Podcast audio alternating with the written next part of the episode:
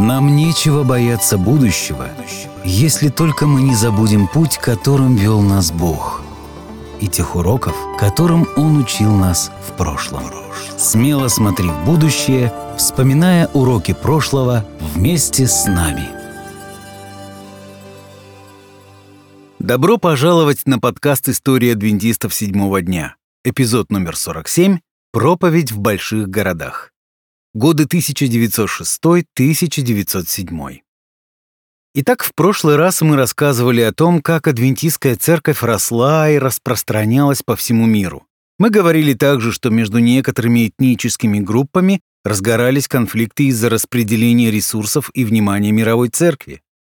А закончился наш эпизод новостью о смерти Урии Смита, которая стала как бы символом конца той эпохи. Теперь же у нас появились и автомобили, и оптимизм, и даже самолеты. В 1901 году, выступая перед общиной города Сан-Франциско, Эллен Уайт мысленно перенеслась в это же самое место на 24 года назад.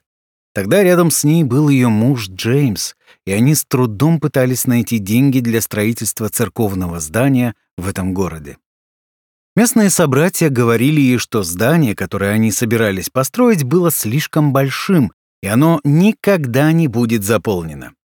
В ответ на это Джеймс и Эллен продали почти все имущество, которым они владели в Батл-Крике, и пожертвовали все эти деньги на строительство церковного здания для общины в Сан-Франциско.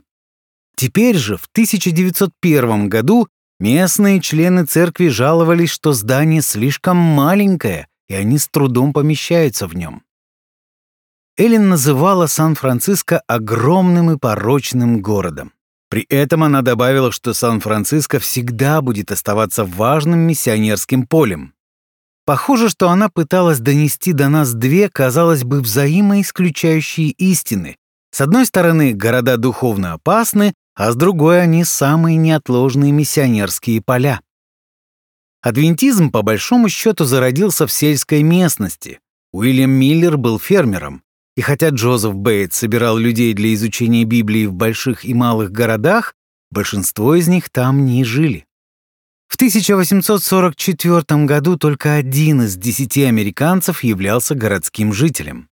Спустя каких-то 15 лет в городах проживала почти половина населения Америки. За этот период города превратились из места для встреч в места для проживания. Адвентисты наблюдали за этой тенденцией и с трудом представляли, что все это может означать. Вот заметка из газеты «Ревью». Рост больших городов в нашем веке не имеет параллелей и прецедентов ни в одной из предыдущих эпох мира. Эти факты не нуждаются в комментариях. Они говорят сами за себя. Очевидно, перемена уклада жизни нынешнего поколения в отличие от предыдущих, особенно в нашей стране. А это, в свою очередь, неизбежно приведет к радикальным переменам во всех сферах общественного устройства. В период между 1900 и 1915 годами в Соединенные Штаты эмигрировало более 15 миллионов человек. За эти 15 лет в Америку эмигрировало больше людей, чем за всю предыдущую историю эмиграции, начиная с американской гражданской войны. Более того, если в XIX веке большинство иммигрантов были англоязычными, то начиная с XX века ситуация изменилась. Подавляющее большинство иммигрантов оседали в больших городах, таких как Нью-Йорк, в результате чего он стал перенаселенным и загрязненным. Почти каждый житель Нью-Йорка являлся иммигрантом в первом или втором поколении. Конкуренция за рабочие места была очень жестокой. Каждый день людям приходилось сталкиваться с незнакомыми традициями и абсолютно незнакомыми языками. Адвентисты приняли этот вызов с девизом «служение в больших городах». Кстати, и в настоящее время данный девиз остается в силе. В это же время группа адвентистов открыла вегетарианский ресторан в Сан-Франциско, который для Эйлин Уайт показался слишком маленьким. Это один из примеров того, как адвентисты стали использовать неординарные методы донесения благой вести, чтобы, как они говорили, принести факел веры в большие города.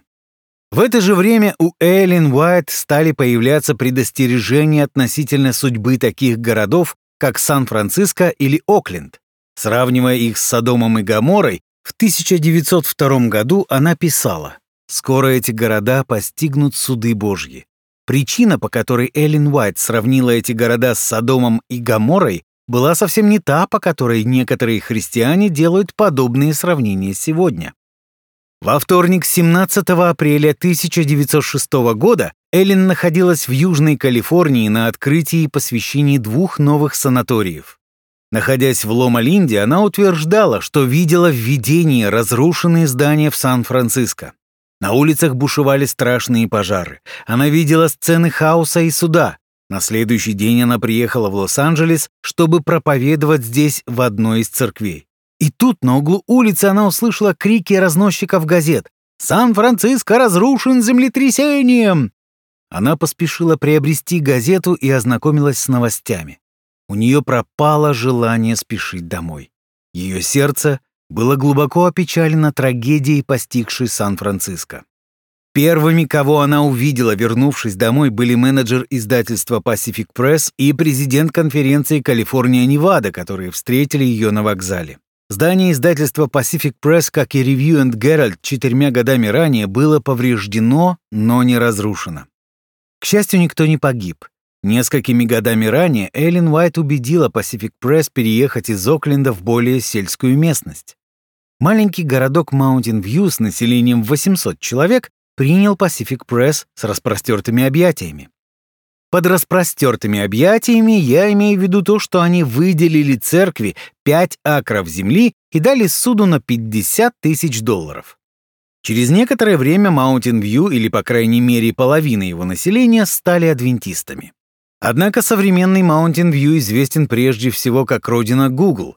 Кстати, совсем недавно Google выкупил старое здание Pacific Press.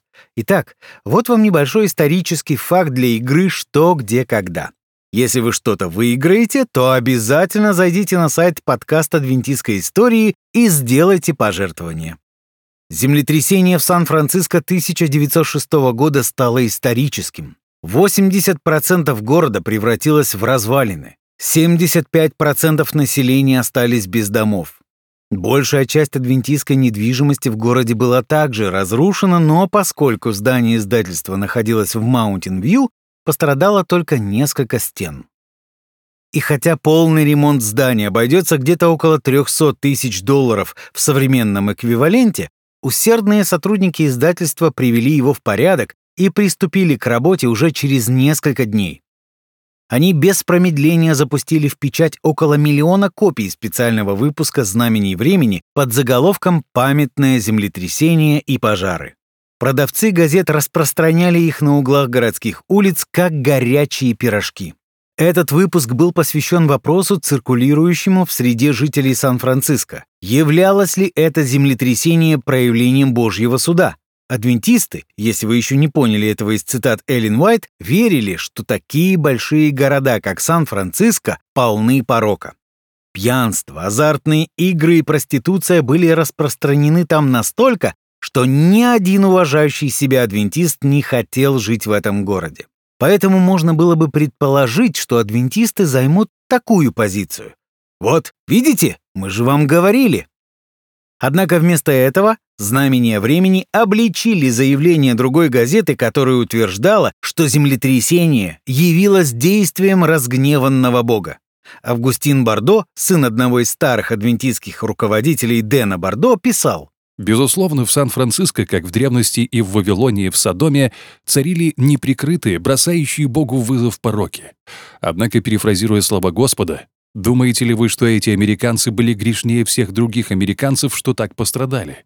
Нет, говорю вам. Но если не покаетесь, все так же погибнете. Евангелие от Луки, глава 13, стихи с 1 по 5. Станет ли данный урок и пережитый ужас только мимолетным импульсом к улучшению или перерастет в глубокий принцип праведной жизни? Разумеется, что среди людей, переживших какое-либо бедствие, всегда есть те, кто чувствует себя несокрушимыми. И именно так чувствовали себя многие жители Сан-Франциско. О таких людях Бордо говорил, что многие закрывают глаза на значение подобных катастроф. Когда Бордо со своим другом шли по разрушенному городу, они вслух заметили, что окружающая их обстановка похожа на второе пришествие Христа в миниатюре. Один местный доктор услышал их разговор и возразил, что он не смог бы верить в Бога, который имел бы отношение к подобному землетрясению. Бардо же ответил, что, наверное, именно так рассуждали люди во времена Ноя перед потопом.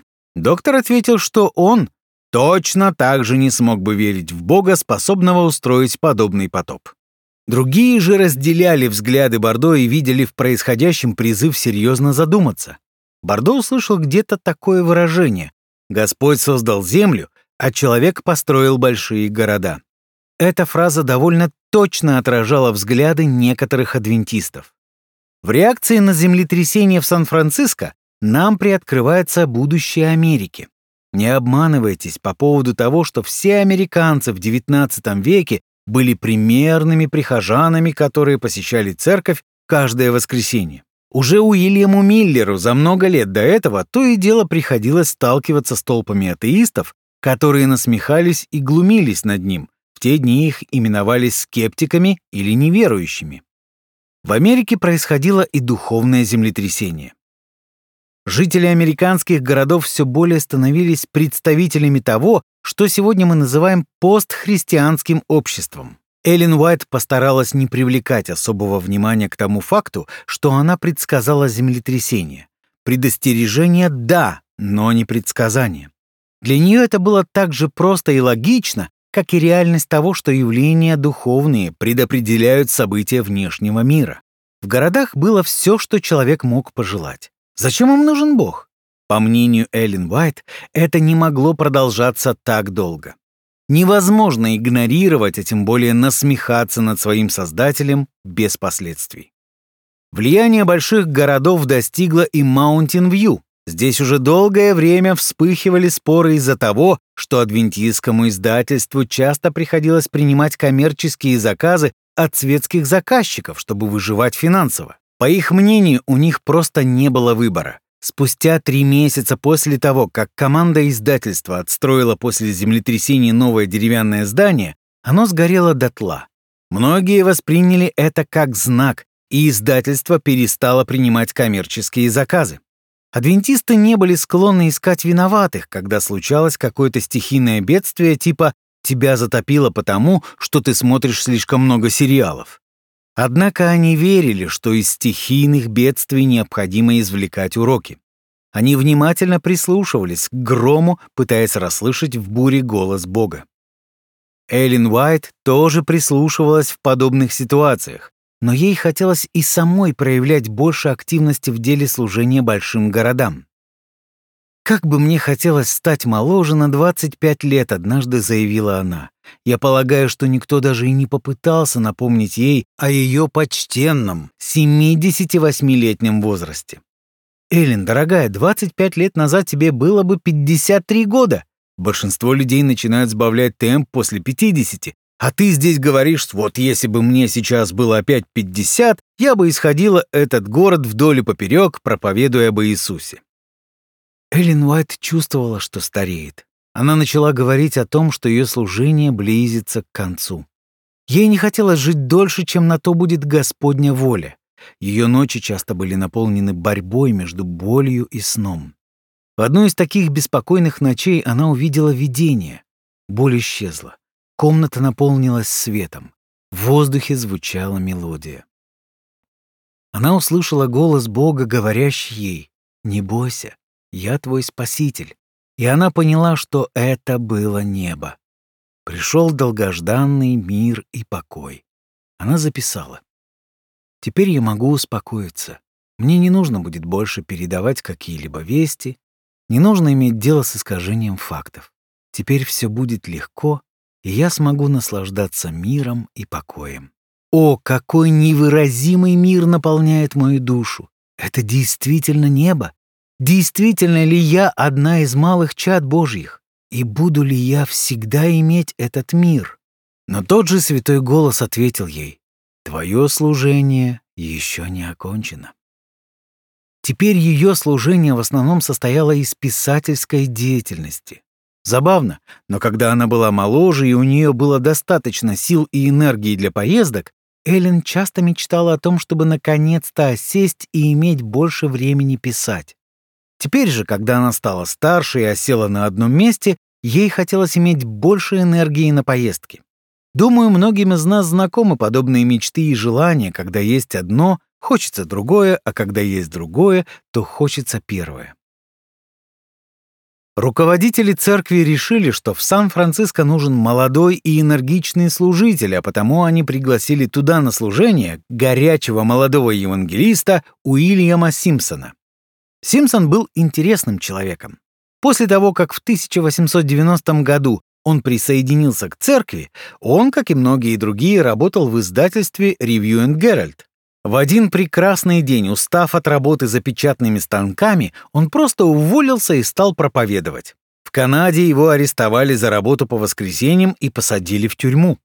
У него сохранился рисунок, изображавший его в тюремной камере за решеткой. Он использовал этот рисунок в рекламе своих евангельских программ. А еще он умел балансировать метлу на кончике носа, если вам, конечно, интересны такие подробности.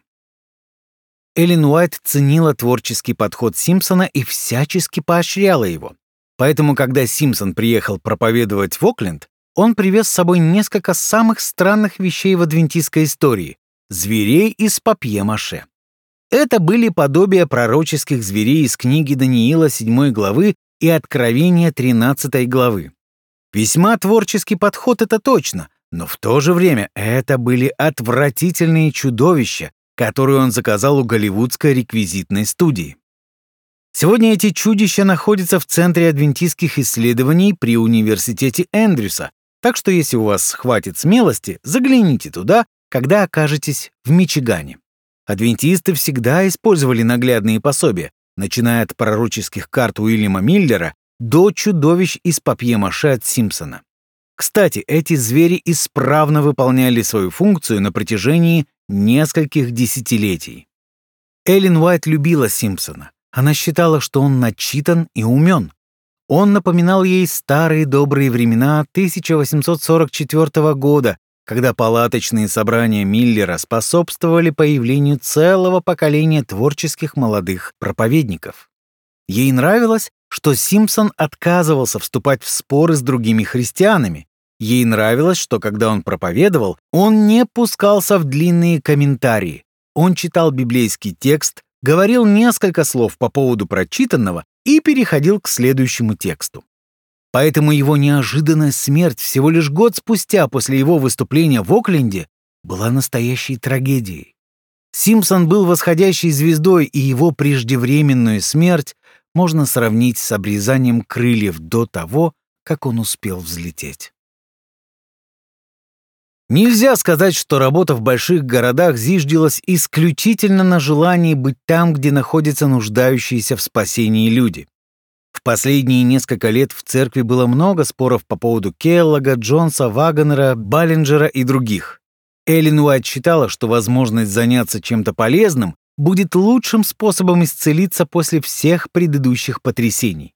Она писала, Господь не желает, чтобы его народ навсегда был разочарован разделениями и раздорами.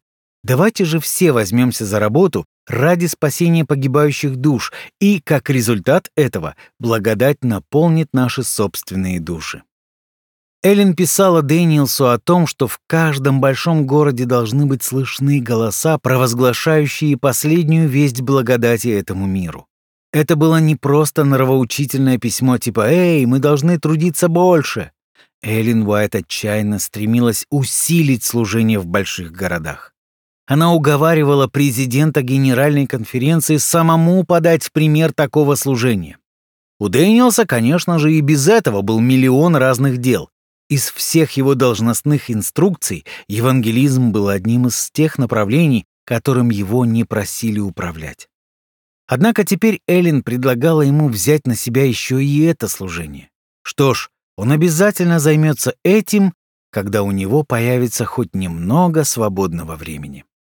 Даже Уилли Уайт не до конца понимал причину такой неотложной настойчивости матери в этом вопросе. Он говорил, «Мне кажется, что мы находимся на грани какого-то серьезного кризиса. Я никаким другим образом не могу объяснить повышенную тревогу моей матери по поводу нашей медлительности в выполнении служения в больших городах.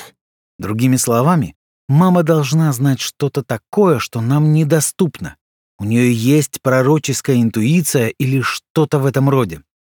Какой-то кризис вот-вот разразится в мире. Именно поэтому она столь нетерпелива.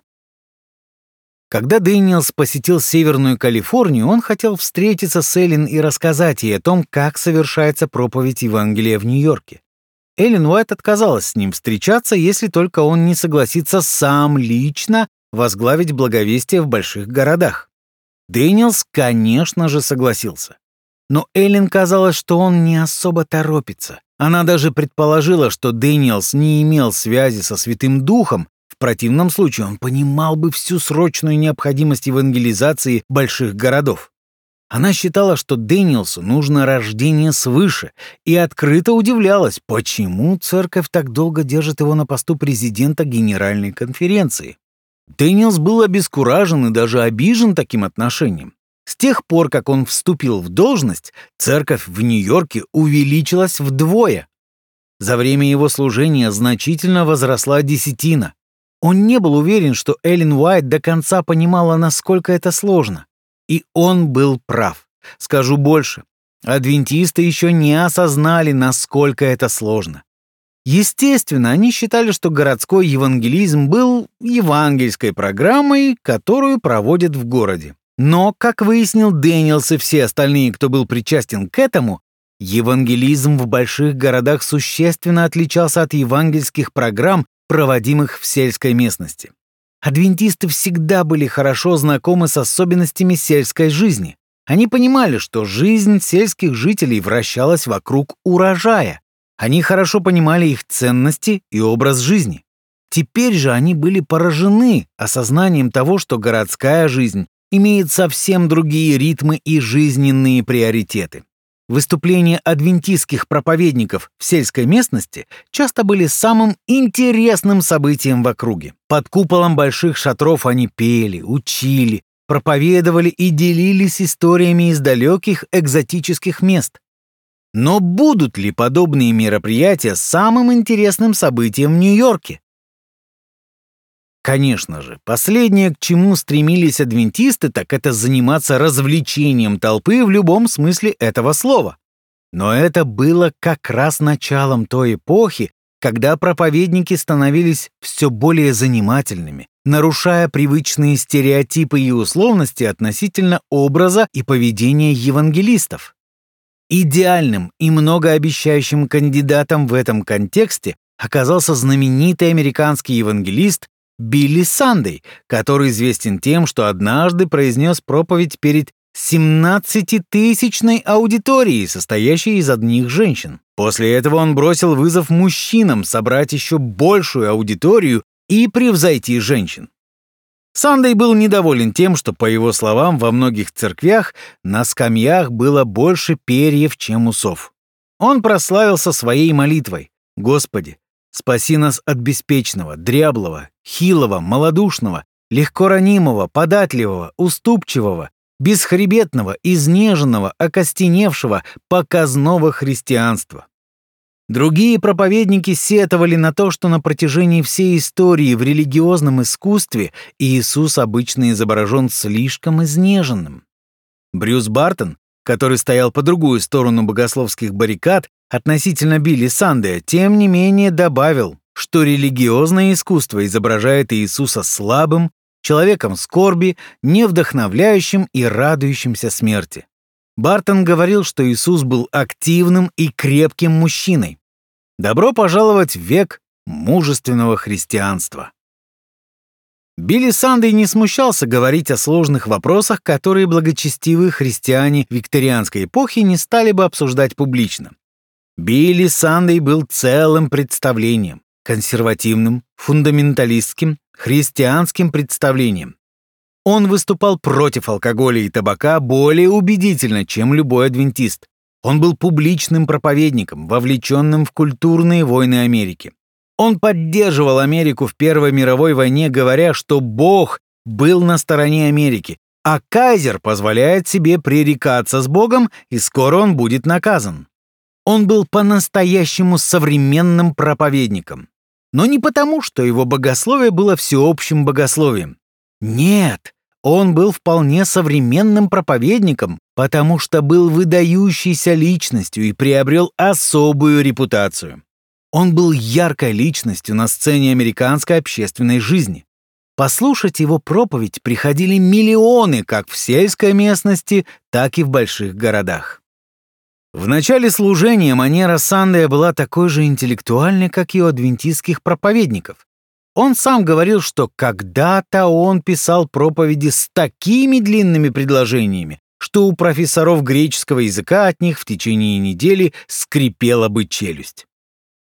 Однако со временем его выражения стали более короткими, более напористыми, энергичными и понятными простым людям. Он мог сказать «Я противник греха. Я буду пинать его до тех пор, пока у меня есть ноги.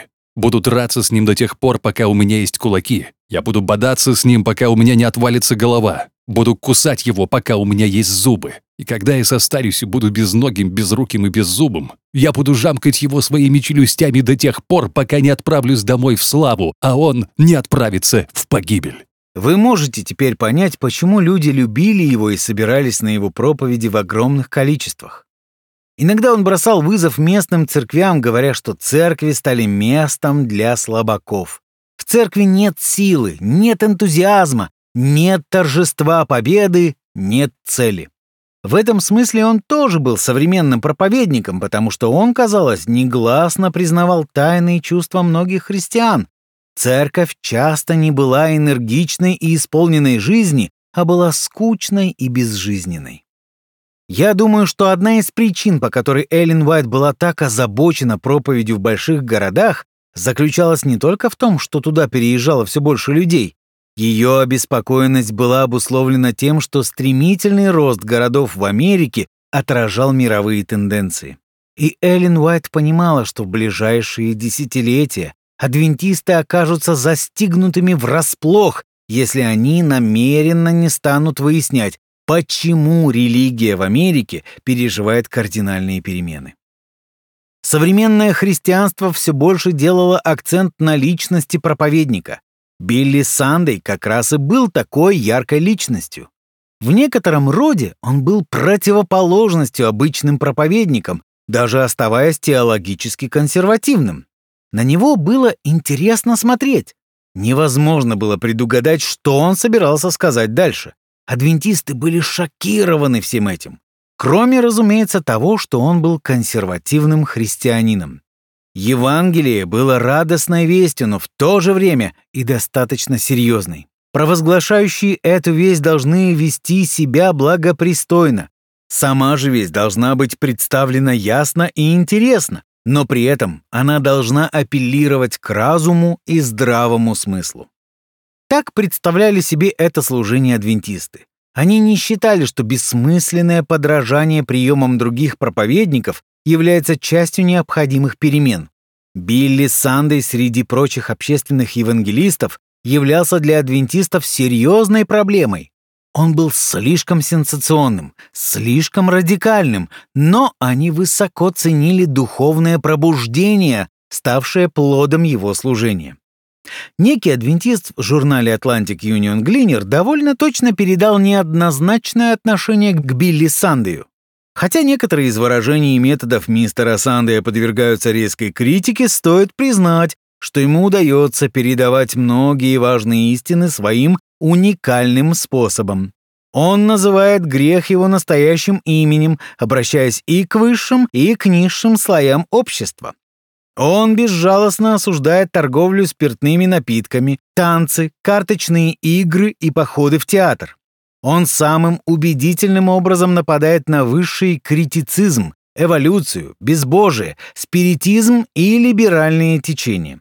Он проповедовал о десяти заповедях, о втором пришествии Христа, о знамениях времени, о тысячелетнем царстве и, конечно же, о вечно горящем аде.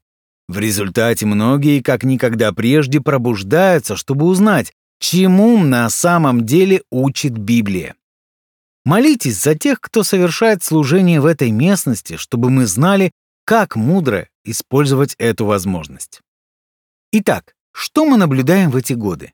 Это диалог относительно того, как же сохранить свои традиционные сельские ценности, совершая евангельское служение в больших городах, в новом веке среди нового христианства.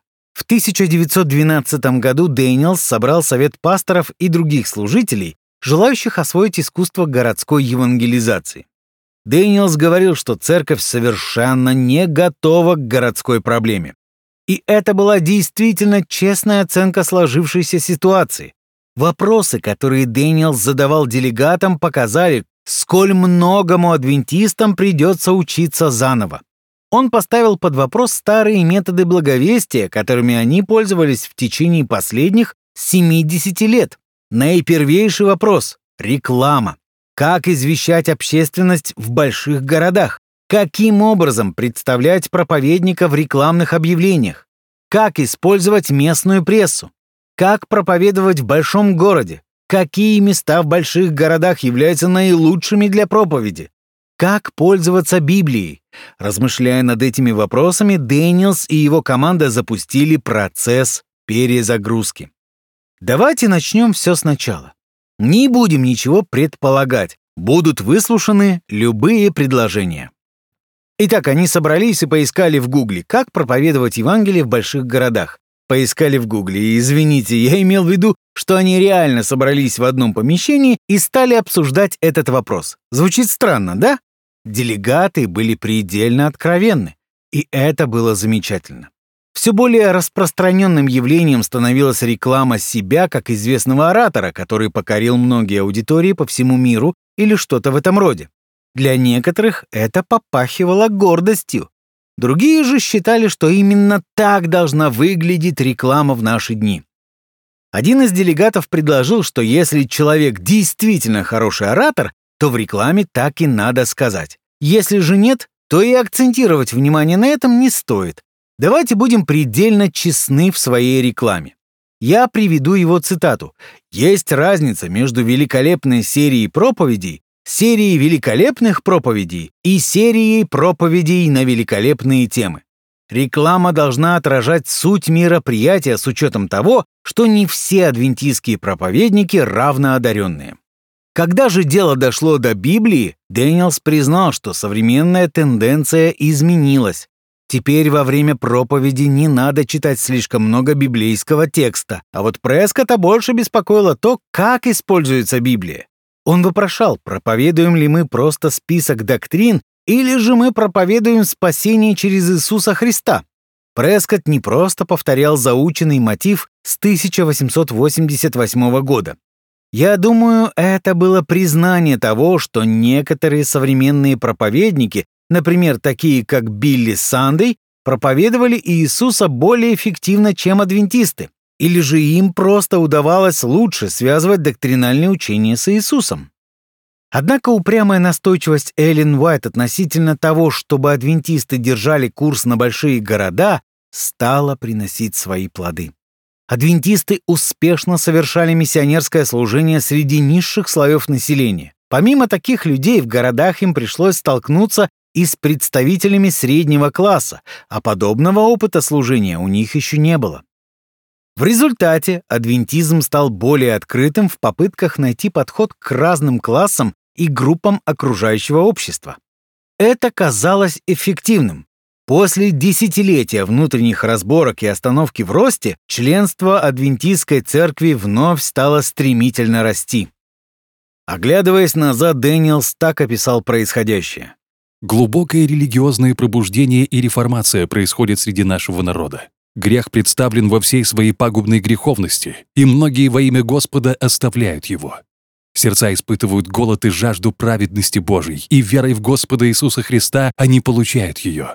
Полное посвящение всей жизни, сердца, тела, времени, талантов и средств совершается перед Богом для завершения Его работы на земле. Трудно точно сказать, когда и как началось это пробуждение, но оно здесь. И его благословенные результаты вызывают великую радость. Похоже, началом этому послужили очень серьезные призывы духа пророчества, имеется в виду Эллен Уайт в 1909 году от имени миллионов погибающих душ в больших городах. Эллен Уайт была на стороне целеустремленной, действующей по обстоятельствам и свободной церкви. Да, кстати, мы забыли упомянуть, что этой женщине в 1909 году исполнилось 82 года, и она — настоящий Моисей, стоящий на скале с простертыми вверх руками. И она не опустит их, пока эта битва не завершится полной победой.